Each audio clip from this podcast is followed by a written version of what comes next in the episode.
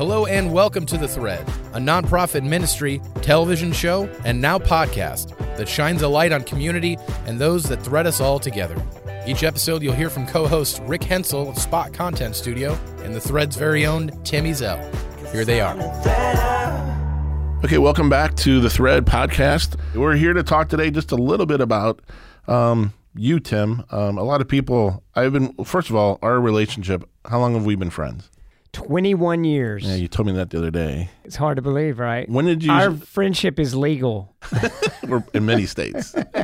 Where, um, what did you, what year did you start at Fox 2? I started in 1998, July of 98. 98. Oh my God, not even 2008. Yeah, 98. Uh-huh. Like in the 1900s. Yeah, I remember when you came in, uh, Rick Erbach, our news director at the time, said he's a little bit different. So we thought we'd put you with him. I didn't know that was a compliment or. Well, it's interesting. You know, I, I was at a station in Panama City, Florida, and I had been a weekend sports anchor for a year, and I did a bunch of goofy stuff on sports, like um, recreating the Tyson Holyfield fight on my Sega Genesis and running the highlights. Because all they gave you was those still frames. Nobody wants to see that. Well, don't give that too much up because that, that's part of what I thought we could talk about today is just your road to St. Louis. okay, sure. So, um, you you got to St. Louis in uh, 1998, 98. but where'd you grow up at? I grew up in Fort Worth, Texas, Outside of Dallas, right? right? That's where it is. Dallas is a still is. of Fort Worth. We like to say the Fort is where it's at. Right. Um, but yeah, I grew up there. Um, Were you born there? born and raised. Born and raised. My father was a seminary professor uh, when I was growing up and pastor, and my mom was a school teacher. To what grade? Which grade school did you go to? I went to South Hills Elementary School, then I went to McLean Middle School, and then I went to R.L. Paschal High School, home of the Panthers. And is that where you met your? Is that where you kind of formed your gang, your crew? Yeah, that's that Because we're going to talk about these cast of characters that I've heard over the Yeah, oh, yeah. 21 years. Yeah, oh yeah, that's where we had our uh, our crew, as we like to call it, the IGHP, There the is. International Grand Hills Posse. we were one tough crew. All right, give, We had hats. gi- gi- give me some of the names. What were the names? Uh, Hogan's, uh, Special K, Fresh, uh, Pookie. Uh, there's a bunch of Face. We had a we had a whole cast of characters. And you're still good friends with them today. Yeah, yeah. We it, we had a really unique class in the sense that we were all very very tight, and we did things together as a group. It wasn't a lot of it wasn't a lot of uh, cliques. It was a a really tight class as a whole. Right. Big good group of guys. I do remember a story though. Jumping, we we went, went, went a little fast here. You grew up wanting to be a what? Garbage man. Because you wanted to hang off the back. Yeah, I wanted to hang.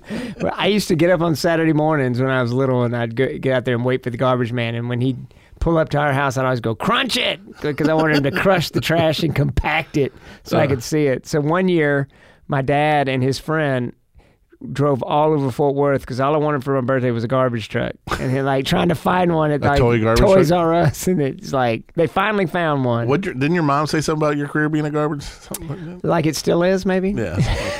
like you did, you kind of made it. All right. So okay, you grew up Fort Worth.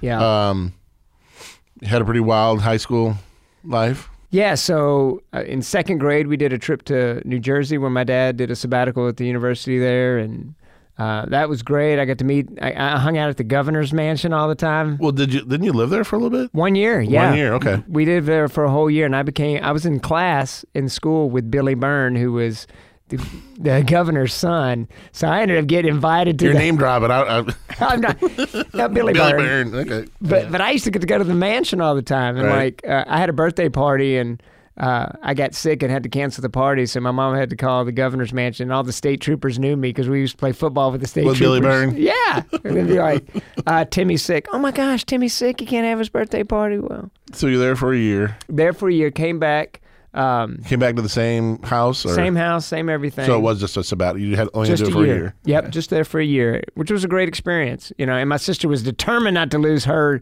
Southern Texas accent. I was say, how was it? I mean, were you looking forward to it, or did it? Did you not like it, or It was really cool. I just talked to my mom about it yesterday. It was we got to do a lot of things. You know, like we'd go to New York. Uh, when we had time off from school, we went to Niagara Falls. We went to Philadelphia. We get to do a lot of things that we wouldn't have got to do in Texas. Right. It was really Texas, time. you don't leave Texas because it's because you can't leave Texas. You can drive all day and you're still in Texas. it's its own country down there. I mean, is. It's a whole know. other country. But yeah, we um, then I finished me- elementary school, middle school, and when I was in uh, seventh grade, my parents separated, and in eighth grade they divorced, and my dad moved out of the house. Did your dad then move? Where did he move to? He was just in Arlington, Texas, which is not far. Another suburb of. Another suburb of Fort Worth. Okay. So, um, how was that? I mean, growing up. That was tough for me because uh, so I grew up in a in a in a house that was um, grounded in our faith. Um, went to church on a regular basis. Uh, and your dad was a minister at the time. my dad right? was a pastor. We you know read the word in the house. Um, had a strong background in that. And then when my dad moved out of the house, it was kind of like the spiritual leader of the house moved out of the house, and I got angry. Did you feel that the spirit, spiritual part of it, did leave the house? I felt like my commitment left the house. Like Right. I got mad at God, and I'm like, if you're going to do this to me, why am I going to try to walk this path? I'm going to do it my own way. Right. It's kind of what my thought process was, and I did. I mean, every I just walked my own path and uh, began to drink. First time I ever drank in eighth grade, I blacked out, and that was became a, a pattern for me throughout. gonna my, go, go big. Yeah, well, and that's what I did. Yeah. I'm telling you. Yep. Uh, I blacked out that first night, and then that became a regular thing, a regular occurrence where I would wake up in strange places with strange people that I didn't know, wondering how I got there,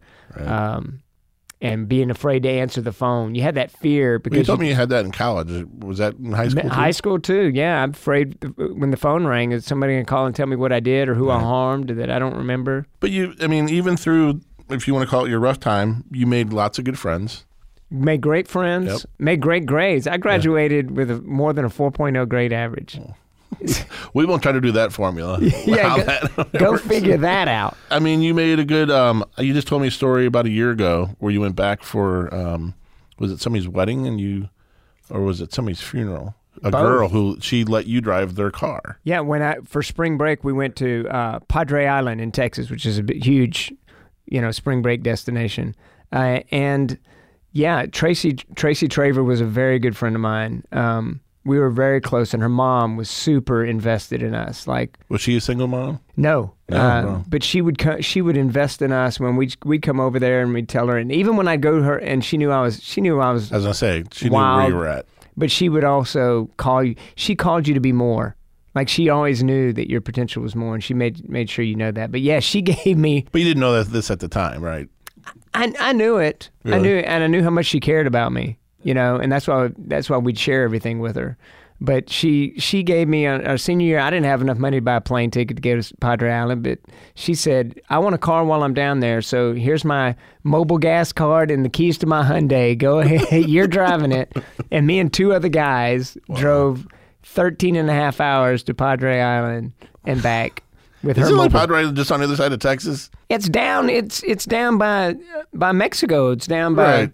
Yeah, in- Matamoros. that's that's where we crossed over right. the, across the border. Just thought it was like right there. But No, 13 hours. nothing's right there in Texas. Texas. We right. drove all day and we never crossed the state line. So even though you were in this spot going through high school, you were you still made great contacts with people. Yeah. You made great friends. Yep. Um, met people who kind of touched you all the way through life. Um, I know some about your college career. So you moved on. You grad. Was there anybody else you think in high school that might have touched you a little bit? coach Dansby, my basketball coach. Yeah. Uh, he was a real father figure for me when I didn't have one at home. Yeah. Uh, and uh, he knew what was going on. You think? Oh, he knew. Yeah. Yeah. And I, you know, I still, I called him on Father's Day. You know, I just tell him thanks for, You still do? yeah. Oh, Yeah. wow. Yeah. I mean, so, um, yeah, he was, he was a big influence for me. And one more thing before we leave Tracy's mom, when I did, when I did her, uh, her funeral, Tracy asked me to come and speak at it. That and- was okay. which was a huge honor. Um, when she gave me that car to take to Padre Island, she said she wanted a car down there. In my heart of hearts, I think it's that really she just wanted me to be able to go down there. Sure. Did she even use the car? You think when you're done there? Little, but Right. I think the main point was I'm going to get you there. Right. Not to leave you out. And she called me to be more than I was by giving me that responsibility that I did not earn. Right. And you, and you weren't even thinking that at the time. probably. No, no, but I look back on it now. I'm like, you gave. I mean, Rick, You know my sense of direction. Would you give me the keys to your car now? I wouldn't even say sense of direction That's your driving style that I would be questioning. you wouldn't give me your keys now. Now imagine, I, we don't really here around spot. We, imagine we'll just eighteen. pick you up, Tim. We'll be we'll be fine. That's right. All right. No, I mean because you. I think these people help, just like anybody else, but help create who the person you are. Sure. And people always ask me, you know, what's Tim like? Well, this is what this podcast is going to be today. You know, here's these are the people that I know. I know exactly. so anyway, we graduate high school, then we go to Then I go to LSU, so which was my dream. My whole family went to LSU. My mom's from Baton Rouge. My dad's from Greenville, Mississippi. They met at LSU. Uh, my dad was the first member of his family to be able to go to college because he got a scholarship to be a trainer uh, at LSU, an athletic trainer. Uh, his high school coach had gotten a job at LSU and recommended my father to Dr. Martin J. Broussard, who's the head trainer at LSU that's a whole nother whole nother story. But uh, my dad went there. My uncle Billy played quarterback at LSU. My uncle Andy was a trainer at LSU, and so, So I, did, is that the only place you were going to go, or were you thinking about going anywhere I else? sent my I sent my uh, SAT and SAT, SAT scores to uh, Princeton Sorry. just for kicks, uh, Louisiana Tech because my dad was living in Ruston, Louisiana at the time, and what else? Is it? Like Georgetown, I think, Because I was going to play at basketball. right. Not for the academia. Right. Right. Well, I went to LSU for the academics. Yeah. Princeton would have been a party school. I went to LSU. for, uh, but yeah, I knew that's where I wanted to go since I was knee high to a grasshopper. So I mean, it was always a dream, and it was everything I thought it was going to be. So freshman year, good? No, No. not really. Uh, I got there my freshman year. It's, school came easy to me in high school. I mentioned my grade average. I, I used to make sure one thing I was good at is I'd get my schoolwork done and then move on when I was in high school. I just moved on in college without the schoolwork. I made a 1.5 GPA my first semester. And my dad's like, if you want to go back, that ain't happening again. Was that the bee story? Oh yeah, that was that was the bees. So my dad raised bees as well, and he took me after that semester of ill repute. uh, he took me out to see the bees, and it was raining this day. And he says, "Now you don't want to get in their flight pattern because the bees are angry when they can't work." Because I was going to school and I didn't have a job either. I was all my only job was going to school. And he's like, you know, bees get angry when you can't work, so you don't want to get in their flight pattern. You know, we should all take a lesson from the bees. We should be angry when we can't work. And I'm like, well, bam, there's a like a two it? month four. That was a subtle pastoral Right. lesson right there, but uh, I got the message. Um, and ironically enough, when I got back to school for the next semester or the next year, actually, um, Dr. Broussard called my father, which was huge. Okay. Okay. So how do you? We did okay. What did we do second semester? Oh, I got a three five because Really? I, I wasn't going back to school if I didn't get it up. I killed that sucker. Are you still in the fraternity at that point? I was still in a fraternity at that point, and then I go back for my sophomore year, and Dr. Broussard has called my father and asked me to come see him. And he is the one. He is the. athletic trainer at LSU, the head of athletic training, who had given my dad a job back in the 50s. When he was there. Okay. And so here's the deal they had not spoken in years. Dr. Broussard was mad at my father because my father was was Doc's guy, man. I mean, he Right. gave him the keys to his car to take dates. He was going to be the one that he was going to live through. My dad was supposed to go to medical school at Mississippi State, and How do you say it? Mississippi State. There you go. he was going to go to Mississippi State for med school, and Dr. Broussard never got his MD. He was an athletic trainer, but he was going to live that out through my dad, and was proud of what he was going to do. Well, then my dad got the call into the ministry and decided not to, and my Dr. Broussard was very angry at my father. and they didn't talk for how many years? Years. Yeah, we went and visited Doc my junior year of high school when LSU was in the Final Four in Dallas, and they were cordial, but it's still not Right. what it was. For him to call my dad, that's what my dad said. He's forgiven me, and he said, "Is your son still in school?" My dad said, "Yes," and he says, "I need another trainer." And Dad said, "Get down there," Right. and I didn't want it because that course, was no. because that was messing up my my game. Right. Getting You know, I was on. running things. My party was going on. Uh-huh. Uh, and it turned out to be the biggest blessing, of course, of my life. Uh, one of one of the biggest blessings of my life. And once I got in there, um, I made amazing friends. Um, Dr. Broussard became like a, a grandfather or father to me, and and to be able to work for the same man my father did, Right. gosh, I mean, Same values. So- yeah, absolutely. And Doc, Doc told me, he said, "Now, Timothy, There it is. you do what I say, and you'll be good. You cross me, I got you. I'll take you out now. I'm like, okay, doc. I, I've heard a lot of Doc Broussard's uh, stories over the years. The best though is when you had to go visit him in the hospital.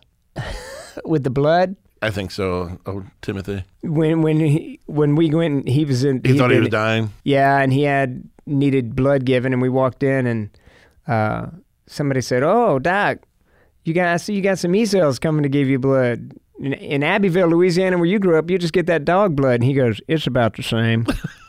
that E cell blood's about the same." Yeah. He was uh, he was a gem man, uh, but invested in me, and Yep. I was the only athletic trainer that was majoring in journalism. okay, the rest were all in Pre-med. pre med or, or or physical therapy, and here I am. So he'd always go, Timothy, that's the right foot. That's the left foot. You got that yet? He's in journalism, you know. he give me grief all the time. Yeah, Doc, I got it. And then uh, Coach Brown. Coach Brown was awesome. Uh, Coach Dale Brown, known for his motivation, uh, just a, just a, a great man to be around. Um, motivated players like none other, and um, I stayed in contact with him through the years as well. Right. And Shaq was there at the time, and who else? So Chris Jackson was there my first year. Chris Jackson, unbelievable talent, like the best I've ever seen on a day to day basis. Just he'd do things in practice that way. You know, six one, six two. He was he was Steph Curry before Steph Curry. I mean, just could fill it up from anywhere. And then Shaq came the next year. Uh, he needs no introduction. You know, Sha- Shaquille O'Neal. No, but I think even even though they're not in a father figure, you learn from those guys. Oh man, I'll tell you a great story about Chris Jackson that has stuck with me for years. Chris Jackson, um, he, he was kind of a, a loner. He stayed in his room a lot uh, and kept to himself. Read his Bible a lot. Um, but I had keys to the gym, so he'd come to me and say, "Hey, can we go shoot? I need to shoot." So we'd go and we'd play horse or something, and he'd he'd play left-handed and still wear me out. He was he was so good, and. Um, so he was he left after his sophomore year, went pro. He was the third overall pick in the NBA draft. He broke the freshman scoring records left and right.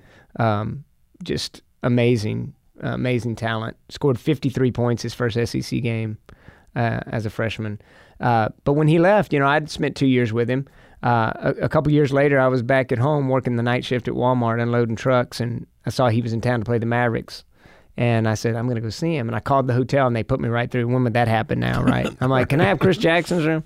And they put me right through. And I said, man, I'm going to come see you tonight. And he goes, oh, man, come by the locker room and say hey. So I did. And he said, I went to the locker room after the game. And uh, my girlfriend at the time and a friend of mine from high school had been at the game. And he said, why don't y'all meet me over at the hotel in the lobby? And so we did. And he came down dressed to the nines like he was going to go out for the night. And I said, um, hey man, I don't want to hold. We visited for about twenty minutes. I told him what I was doing, and I said, man, I don't want to hold you up. You look like you're ready to go. He goes, no man, uh, call me when you get home. Call me. I need to talk to you about something. I'm like, dude, you're about to go out for the night. Don't worry about it. He said, no, you call me. I'll be waiting on your call. Now I got a 35, 40 minute drive back home from Dallas to Fort Worth, and I, the whole time I'm thinking, what, you know, third overall pick in the draft, doing what? What does he need to talk to me about? And I get home and I call him. Sure enough, he answers the phone. And he says, "So how you doing?" I'm like, "I'm good, man. You know," I said, uh, "You know, something will happen. I'm I'm just waiting on uh, an opportunity in television." And he says, "So can I help you?" And I said, "Oh man, no, I'm good." And he goes, "You know what I mean." He wanted to give me money, Money. And I said, "Dude, that's not why I called you. I just want to see a familiar face and support you in what you're doing." And he goes, "Here's my number. Write it down. If you need anything, call me." You ever see him since then? I haven't, but here's what. I, but here's my hope. I, I'm hopeful that I'll get to see him. They're going to induct him into the LSU Basketball Hall of Fame this year at one of the games, and I'm trying to go back for it Oh, you should. so I can see him. Um, uh, if, for those who don't know Chris Jackson, he um, when he got uh, third year or so, second and third year in the NBA, uh, became a Muslim. Yep. Uh, Changed his name, right? uh, Mahmoud Abdul Rauf Yep. and was um, in the whole uh, national anthem scandal when he didn't stand up, got blackballed in the NBA, didn't see him again. Yep. He's playing now in the three on three league that Ice Cube started. He does. Lead scoring. I mean, he's. I, I ran into a Harlem Globetrotter a few years after, several years ago, who told me the toughest guy he ever had to guard was Chris Jackson Oh, when he tried out for the Globetrotters. And he said, Chris I walked in- Jackson tried out for yeah, he did, and and he said he, he just didn't want to work that hard because the oh. Globetrotters they see, you see a silly show, but they work hard. Right. And the guy walked up to Chris and goes, "Man, uh, Chris walked up to him after the game and said, "Man, great game." He goes, "Great game. You scored 40 points on me." And he said, "Yeah, but I really had to work for it." but but I've ne- I'll never forget that act of kindness and the way he, after just two years with him Yep. to reach out to me in that way. I'll never I'll never forget it. Blown away. Okay, so uh, the the person that probably might have touched touched you the most in uh, college, I think might have been your uncle. Oh, absolutely. Think so? Yeah, absolutely. My uncle Andy. Um, God, God has a, a crazy way of working things out. So I told you about my alcoholism, Yep. and uh, that went on through college. And um, another night, I woke up in a strange place with strange people. My car outside, never remember driving there, and I just hit this bottom. I hit this point where I was like, I know I can't go on living with alcohol, and I don't know how to live without it. Right. What do I do? Well, my uncle Andy had just moved back to Baton Rouge from California. He's an attorney, and he was going through a divorce, and he had just moved back to Baton Rouge, and he had two years sobriety. Wow.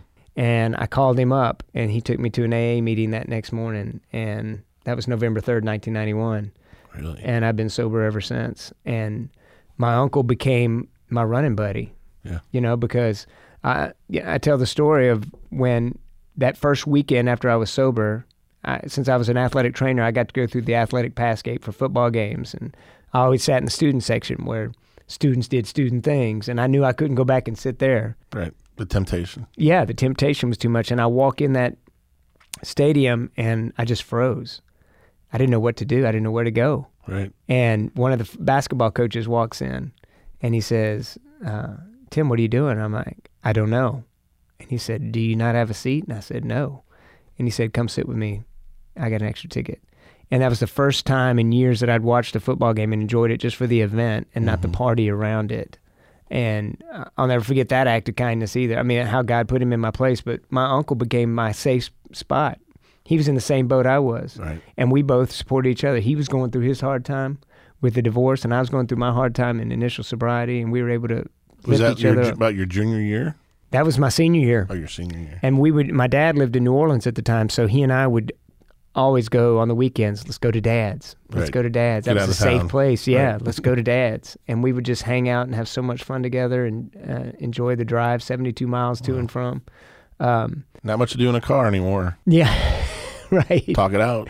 That's it. And and uh, so my uncle was a God puts angels in your path at certain times. Right. And my uncle was completely unaware of the angel he was in my life at that time. Right. Or vice versa. Or vice versa. Yeah. And we have we still have a relationship now that is uh, so special. I value it. Okay, so senior year gets by. You, do you graduate in four years? Five. I took the All right, victory lap. All right, we, all right. We got fifth year with the. Yeah, but here's the cool deal. So that last semester, um, I tried to graduate early, and I went to my counselor, and they're like, "You have a prerequisite. You can't take it, this course with this other one." I'm like, "But it's all I need to graduate." Right. And they're like, "Well, you know, sorry, you can't do it." I said, "So I got to come back." And she said, "Well." As long as you're taking all you need to graduate, you're considered full time. Because I said, I'm on a scholarship. If I'm not full time, I don't get my scholarship. And they said, as long as you're fulfilling commitments for graduation. And I said, wait a minute. You mean I can take this one class in this last semester and still get my scholarship? That's right. I'm like, you had one class. one class and it met on Thursday and it was a TV lab class. so I called my dad on Wednesday. I'm like, well, my weekend's over, but it starts again tomorrow night. but it was great because I got to enjoy that last semester of traveling with the basketball team without worrying about my books. Without I got to soak up every bit of it. I got to spend every weekend with my dad and my uncle and just really, really getting to enjoy that last lap. Yep. No, that's great. All right, so graduate your fifth year. Yeah. Um, then where? Back back home. Well, no. I ri- initially I went and worked on a high school football show in New Orleans, um, just as a runner. Really, I mean, I would go out with a photographer, log the highlights of the game, and get back and tell him which ones to pick. Is this in New Orleans? This is in New Orleans. Okay. My dad was real good friends with the the best football coach, John Curtis, at John Curtis High School in Mm-hmm. uh, New Orleans, and he was the host of the show that they were starting. This was the first year of it, Yep. and so I got to be a part of it in a very But small see, way. I always tell people it's not that first job. It's not what you know. It's who you know. Oh, that's and exactly. after that, it's all up to you. My dad got me that gig. Yeah. Yeah, And after that, you ran with it. Right, I just I ran with it. All right. yeah, no doubt. Okay, so I think within that, you met somebody that meant a lot Absolutely. So my first, the summer after my first year of college, I was still in my illness big time. Um, I went back to Fort Worth, uh, and I my, my mom helped me get a job. One of her students got me a job at Walmart. They were hiring, and I was working in sporting So you're doing this all at the same time, doing the doing sports and No, this was this was at in the summertime before.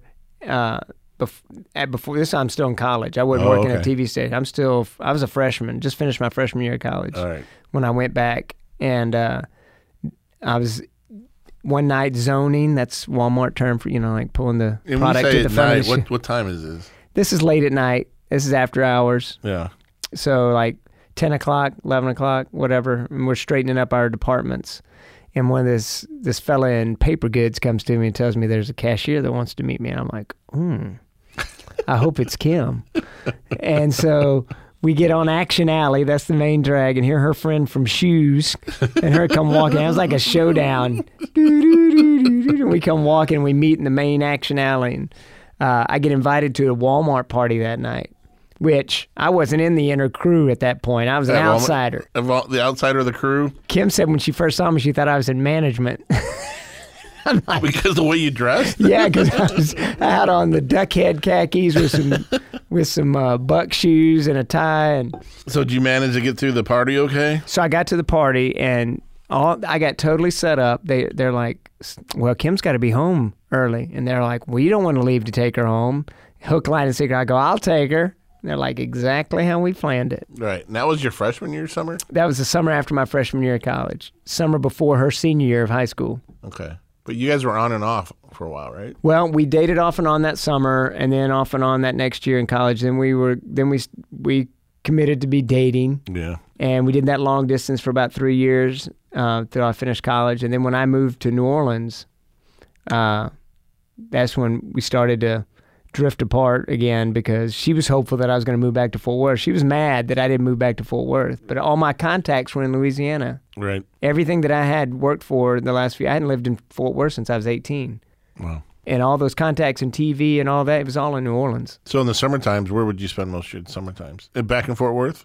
In, in during school, but once I was done after graduation, I was I was I, once I finally I'd gone back to Fort Worth. Remember when I told you about the mm-hmm. Chris Jackson story? When I'd gone back, I was living working the night shift at Walmart, and that's when I decided this is enough. I've got to get back to Baton Rouge. And right when I said that, I called my uncle and I said, "Man, I'm coming back." And he goes, "I'll get you a job." I hung up. The t- phone rang again. It's the TV station in New Orleans saying, "We're adding another show. We could use your help on it."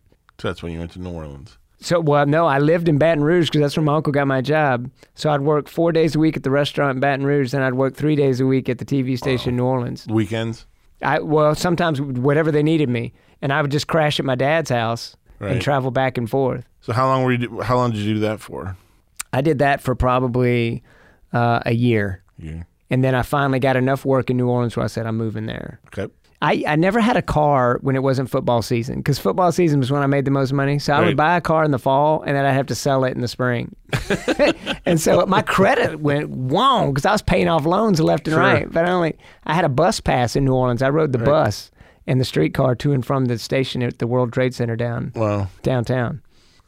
And you met somebody uh, during uh, what- was the station you worked at? WGNO Yeah, WGNO. What was his name? TJ. There you go. TJ was the production assistant when I met him uh, at the TV station. WGNO didn't do news at the time. They weren't a news affiliate. They just did local programming. And I worked on the high school football show, their Saints sideline show on the New Orleans Saints, and then they had a show called uh, Real New Orleans, which was a magazine show about New Orleans. And that's that's how I met TJ. And you talk about uh, what a great friend. I mean, he and I were just both trying to make it and, and trying to get a break somewhere. And I'll never forget TJ uh, finally got his opportunity to shoot football for Friday night football. But he was he used to do the Chiron. That's he'd put the scores on the screen and the titles on the interviews. But he finally got a chance to shoot, and he he comes to me, he goes, "Hey man, I'm going to bring the boom mic so we can get some really good audio in the huddle." And I said, "TJ, they're not going to let you on the field in the huddle. Why not?" I got a camera.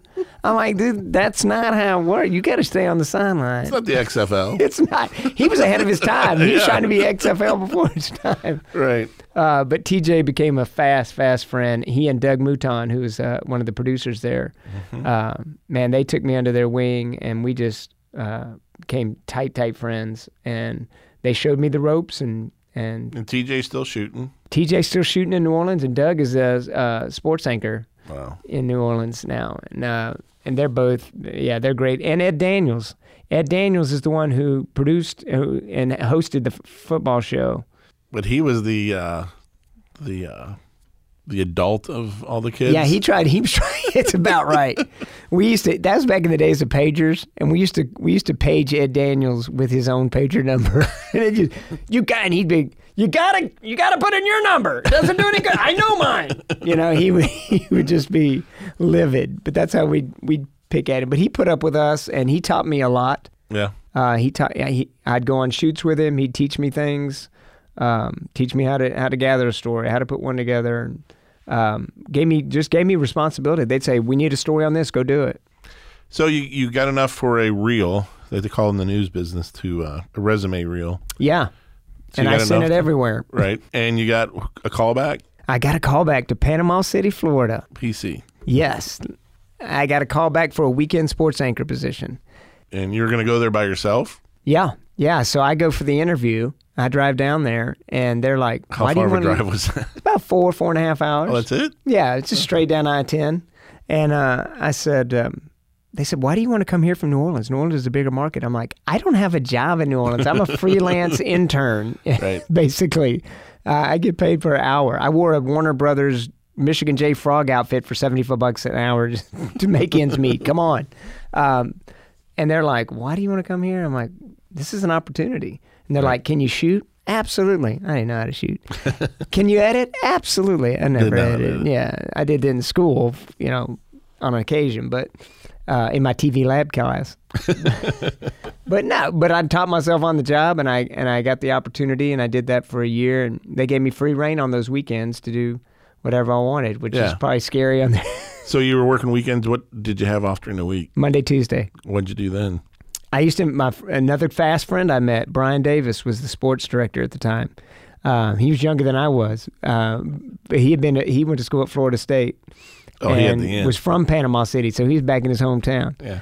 And so he and I were are great friends. We still still very tight to this day.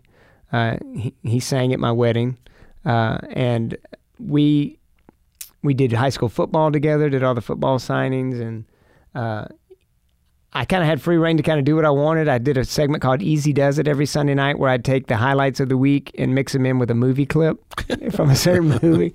And we only had one newscast Right. on the weekend, so I had all day to put it together.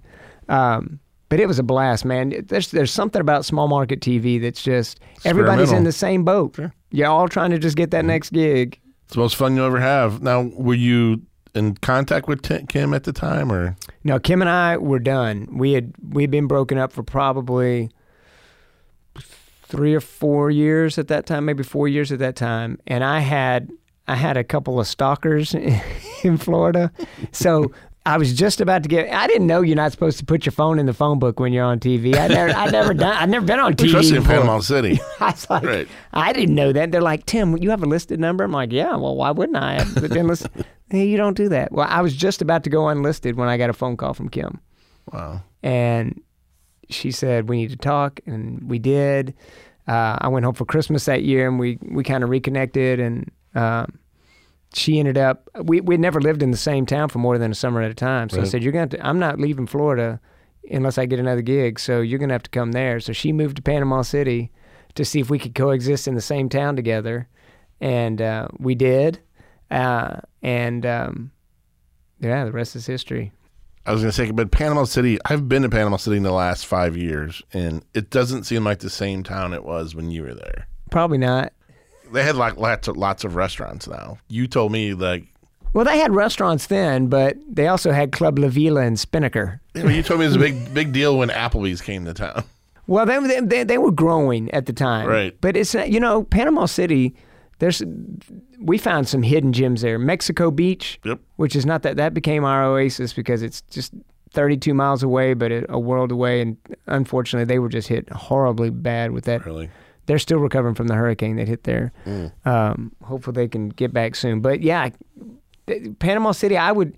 I, I it was okay. So I did the the weekend sports anchoring for a year, and the news director Larshay Hardy came to me and says, "Would you mind coming to the morning show to break up our news and weather with with with whatever it is you do, your goofiness?" And I'm like, "Yeah." Now his consultants were telling him bad idea. There weren't a lot of feature reporters at the time, but he said, "I'm going to do this." Right. I give him all the credit in the world for setting me on the path that I ended up going. You wouldn't TV. be here today. if it Wouldn't No. Be no. If it wasn't for him giving me a chance and going against the maggot consultants Right. who were telling him otherwise. Um, and so I got to, he goes, Now I don't know how to tell you how to do this job because we've never had the position before. So you're going to have to make it up as you go. And I'm like, Kind of how the rest of your career went. That's exactly right. I'm like, Excellent. I can beg for forgiveness instead of asking permission. This is awesome. And so they let me kind of freestyle and just do whatever. And how long were you there for? The rest of the time? Till I did another year and a half. So I was a total of two and a half years. I did one year in sports and a year and a half And how did St. Louis uh, find you? So I'm I'm falling in love with this job, right? I love doing the morning show, just being able to be be me, basically. And I decided this is what I want to do, but I'm not going to hear about jobs like this because there aren't many of them. Right. So I've got to get an agent. So I sent tapes to every agent I could th- I could find. I just got a list of them and I sent them to all of them. And I got a stack of rejection letters, probably a foot high. Like Sure. not what we do. Great energy, but not us. Don't understand. Yeah, Right. like, and then I got one, one Betsy Mueller. She was an agent that sent me back. and Said, "I'd like to. I, I like what I say. I want to take a chance." I'm like, "That's all I'm asking. You're my girl." Mm-hmm. And Betsy is the one who sent the tapes out and sent them to St. Louis. And St. Louis, the first, she sent them the first tape, and I didn't put any news, weather, or sports on that reel because I didn't want that Right. and I didn't want to. I didn't want to advertise myself as something I didn't want to do. I put the wackiest stuff I had, and I put it all on the reel, and I sent it. And St. Louis called back, and I said, "What'd they say?" And they said, "Well, it's different. They want to see more." I'm like, "Okay." So I got even the wilder stuff. I said, "This is this is who they're getting." Right. And I sent it, and they go, "What'd they think?" She said, "Well, this time they showed it to the GM." I'm like, "What did he think?" Well, he thought it was different. I'm like, "Is that good?" she said, "Well, they want you to come in for an interview." So I flew in for an interview. I told Kim, I'm like, all right, we'll, I'll, we'll see how this goes. And at the interview, it was Rick Urbach, Yep. who was the news director at the time, and John Pertzborn, who had just left Channel 5 and was going to be the new anchor for the morning show on Fox 2 Yeah. and we went to dinner, and um, man, I just loved it. Uh, you know, I loved it, what their their vision was and what they wanted me to do, and um, I was getting paid in sunshine in Florida, Right. so this was a huge opportunity. Kim and I got married on June uh, twentieth of '98. I started at Fox Two July twentieth of '98. So this was a wedding gift for Are you us. serious? Yeah, I I, mean- never knew that. Yeah, I mean, we had just gotten married when I moved to town. It's like your honeymoon. Come to St. Louis. Well, and at the wedding, we were able to announce we're moving to St. Louis. And I told Kim, we're going to St. Louis. She said, That's where that arch is, right? I said, Yeah, because that's all we knew. Neither one of us had ever been here before. So, I mean, a lot's happening. We, we, there's too many people and too many stories to tell in St. Louis. But the one thing is, you're still here. Yeah. Uh, You had um, Betsy, right? Was your, your Agent. She got you a lot of. She had you. You got a job opportunity with CNN. Uh, New York called. Yeah. I mean, Betsy, uh, well, I was with Betsy for a while, and then I went with an, a, another uh, agent. And yeah, I got an interview in New York, number one market in the country. Well, first, I got the job in Houston, Yep. offer. And that was after a year here. Yeah. And I thought, Houston, that's perfect. That's right between, you. that's two hours from my dad. It's four hours from my mom and Kim's family in Fort Worth. Yep. Great location. Um, and they told me when I got there, they said, now we feel like we carry the mantle for true journalism around here. So there's going to be a lot of people in this building that don't like what you do. I'm like, well, there's the red carpet. And they'd sent me a Or a tape red of them. flag. Yeah, exactly. Right. And they sent me a, uh, a tape of their morning show, and I was like, it was really dry. Uh, and I said, Kim, I'm sorry. I know you, you know, had hopes of getting back to Texas and that kind of thing. I said, but it's just not right. And she goes, No, I agree. It's just not right. I came to later find out that that was that station was owned by the same Company that channel, the- channel four, channel five. yeah, and they were kind of hiring me out of the market for competition. reasons. I didn't know that thing happened, I know. but who knows what would have happened. And then I got a job opportunity in New York, and I'm like, number one market in the country. That's where we're supposed to be. Let's go. Went and did a week's audition there uh, on their morning show. Everything went great. My agent's like, they're going to be in touch. They said, we're going to work it out. And then it just kind of went away. Right. And then I had an opportunity at CNN in Atlanta with the Robin Meade morning show. And I was going to do sports, and then they were going to develop some programming for me uh, on the side. Everything went great. I went and did an audition with the morning show, and then just kind of went away. And all these doors, and it's like, man, what what is going on? Yep. And then it it was at that point when Kim and I just really dug into St. Louis, and we're like, this is What was that about? I think two God's- yeah, it's yeah, about 2001. Um, probably about in 2000. Uh, I guess it'd be like 2002, 2003 when we really knew that, that we we weren't moving around, Right. and like, and it became evident that God wanted us in St. Louis, Yep. and like God called us here, and we said, you know what, this is this is where we're supposed to be. And I had a great situation at Fox Two, great people, and the community. I mean. Honestly, it could have gone either way when I came here. I could have been. I'm not from St. Louis. It could have been. Yeah. really, What high school did you go? Like somebody asked you the other day. What Yeah. high school? And you're like, I'm not from here. Right. And and it could have been who's this goofball from out of town? We don't want any part of him. But St. Louis embraced me. I I, I was blessed by the welcome we received here. And from everybody. yeah, I mean, I just From all. overwhelmed. I mean, f- all, overwhelmed. all neighborhoods, all races. overwhelmed. I mean, I love it, and and I- and I, I I love this city, and I and I love being a part of it and being able to. I love the privilege of being uh, invited into people's homes early in the morning while they're getting ready or getting the skid, kids off to school, and yeah. How many times did you though drive up Hampton Road, Hampton Oh. Avenue, and ask the big man if this is really what you're supposed to do with your life? Is make people laugh. Well, and, and I knew that he had, you know, I I talked about the tension in my family before the divorce. I was the comic relief then. Yeah. Yeah, that was my way of dealing with it. it. Is always, I mean, if I can get people laughing, then we can get past this other. I'll just, and so I trained my whole life for for that Right. part, you know. And God used it. And here's the, that's the interesting thing: when any, no matter what we go through, God uses all of it. You know, it, it may what, what what man means for for evil, God uses for good. And when we go through these trials like that, he's got a he's got a better plan. He's like, I know this is hurtful now, I know, but I'm but I'm preparing you for something better. It's a pretty wild ride journey. Like anybody else out there, I think you and I talk about it a lot. That don't ever feel like you're alone. That you're going through something bad Yeah. alone. Um, you had some ups and downs and bumps and things, but St. Louis felt more like home. You had kids here.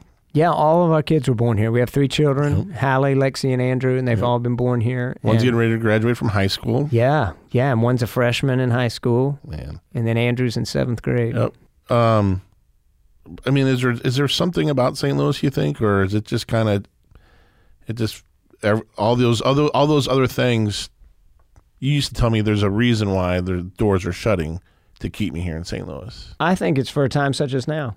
I mean, I think it's everything led to this. God, God, I didn't know the future, but God knew what was in store, and He knew that on one crazy weekday morning, when am I commuting to Fox Two, that He was going to call me to the ministry. Right. And I was driving to work, and I was doing my quiet time because I had three small children at home, and about my only quiet time was my commute to work. Yep, that's when you don't drive the, the speed limit. Man, that guy's driving slow. What's his problem? I'm taking all the time I yeah, get. in his quiet time. Leave him alone. And God said, All right, Tim, you've been the spokesperson for everyone and everything else in St. Louis. It's my turn now. Yep. And I just went. It was like he was sitting in the passenger seat right next to me. And I'm like, Okay. And I got to the station and I called Kim and told her. And she's like, I knew this day was coming. Yeah, I'm like, Well, I'm the last one to saw it I'm sure your dad saw it too. But yeah. the crazy thing was that, but but then again, that journey took how long? Is that was that four years or was that five years? That took. That was, well, all the kids were born. So that was about uh, seven years, eight years. No, I meant when you went into the ministry. Yeah, well, before I got called to the ministry. Yeah, that's what I'm saying. I got here in 98. Yeah, but then no, but once you decided when you went to the seminary, how long did that take? That's Oh, once I went in it, so after that happened, I started interviewing at the different seminaries to see where I belonged and landed at Covenant, and that took me seven years. so that's what I'm saying. Not a, all but it took me like seven years before he called me too, right, right. and then and then it took another for me to get through it. I mean, it's uh, and here's the interesting part: when I finally planted a church, we'll get to that in a minute, but when I did, Mm-hmm. uh, my dad's wife Patty said, "Can I tell him now?" And he, dad said, "Yeah, you can tell him." And Patty said, "I've been wanting to tell you this for a while." And your dad said, "I couldn't tell you until this. When you went to seminary, I couldn't tell you until you got a jo- job in the ministry and committed to it. I couldn't tell you, but when my dad was living in Ruston, Louisiana, when he first met Patty, uh, they didn't know each other very well, but they did a they were in a Bible study together, and she called my dad one Saturday morning and said, "Doug, this is Patty. I I know I don't know you real well, but can I, do you have a son?" And he said, "Yeah." She goes, "I knew you had a daughter because I've heard you talk about her, but you, where does your son live?" And he goes, "In Fort Worth." She goes, "I know this sounds crazy, but I." God, I, in my prayer time, God spoke to me and said, "I need to be praying for your son because he's going to be called to the ministry." now You that's never when I was eighteen. You, never told 18. I this I was still in high school. you're still in the, the I, the throes of you're it. still in the cocktail glass too. and my dad said, I I felt that too, but I can't be that voice. Right. I can pray for him in that, but he's got to hear it from God. Right. So that's why he wouldn't let her say anything about it. Wow. And all these people along the way, when I left Panama City to come here, the church I, we were attending there, the pastor says, "Hey, after you tell your dad, let me be the next person you tell when you go into the ministry." Really? And I'm like, Psst, "That's what my dad does. That's not me." I played that But on God had a plan. So uh, let's. I know we've talked about like how Virginia started this, um, the thread and everything, but Yeah. we're we're we got to wrap this up pretty soon. We're in about forty five minutes. Um, what's next? You know. the ministry grows, man. The ministry grow. I mean, I'm just trying to be faithful to what to what He's laid out before me. Uh, when the thread, when we started the thread, it was obvious that God said I'd been in a church plan. I'd been the pastor for three years, and God said, "I know you thought your ministry was going to be four walls and a steeple, but that's not my plan for you. I'm You've gonna, tried, but you've tried that. I've tried that, and God, I, God had to show me that, or I would always long for that. Right. He had to show me that first, and show me that that wasn't for me. And then He said, "You know that platform I've given you for 16 years in St. Louis. Now I'm putting you back on that platform, and you're going to speak for me, and you're going to do something that's never been done before, and it's going to be done in a different format. And I'm going to use you the way I've created you Right. to get my message to shine my light." Right. Which is for people that might have heard this that don't know that the thread is a TV show, but the the great thing is what Tim's about to take on now is his your nemesis, social media. you're, Right. not, you're not a big fan, I'm not a big contributor. right? Yeah, you're right. I mean, I, I've pushed against the tide uh, uh, uh, of wanting people to be more. I, I'm such a talker. mm-hmm. You know, it's hard for me in a world of text messages and social media because I like to, I like to talk. Right, right. so I don't fit real well into that system. Like if someone texts me, I call them, and they're Right. like, "I texted you for a reason." yeah, and I called you for a right, reason. Right. Um, but yeah, but I, but my goal is to my fear with social media is that we lose connection with each other in an intimate way, Right. and we just become a, a, a, keyboard on the other side of a river or ocean, and or neighborhood, or even house. Mm-hmm. It happens where they even in their own house. That's how they communicate. And I don't want to lose interpersonal communication because I think it's so vitally important. But my hope is now that through the thread, through the TV, through our presence on social media, that we can invite folks out from behind those screens and come and join us and get a taste of what community is like and the rich richness of human relationship and the joy to be had therein. Yeah, I think you told me before sitting down, breaking bread, sitting down and just having lunch with somebody is community. Oh my gosh, it's So it's huge. Just eating with somebody. I mean, or just sitting and having a conversation. I mean, look throughout the Bible. W- Look what happened at the table. Sure. the table is where where where Jesus said, "This is my body broken for you. Right. This this is my blood poured out for you." And we, getting him to the table, he was always having meals. He's going to people's. He's he's having. He eats with sinners. You know that was the criticism against him. Right. Yeah, he's having community. Right. Having community. He's calling people to the table, and he's calling people to him. And what my hope is through the thread is that we can not only invite him into community, but we can show him the good news of that God has called them to community through Jesus Christ. He's called them to be community with them. Well, community and- bringing some of the talents that you may have, or I may have, Sandy may have, all Yeah. to something to help somebody else, or they can turn around and help you. Absolutely. And and showing them the potential that they have to do that's part of what the show's all about is showing these amazing things that people are doing and let you know that hey, you don't have to step out of your lane to make a difference. You do it right where you are. Right. I'm a good. I, I I can knit really good. Yeah. So you so you knit for some. You know, it's not. You don't have to go do something that you're not good at. Or It's like in Three Amigos, one of my favorite movies. What's the one thing this town can do really well? We can sew. See, you can sew.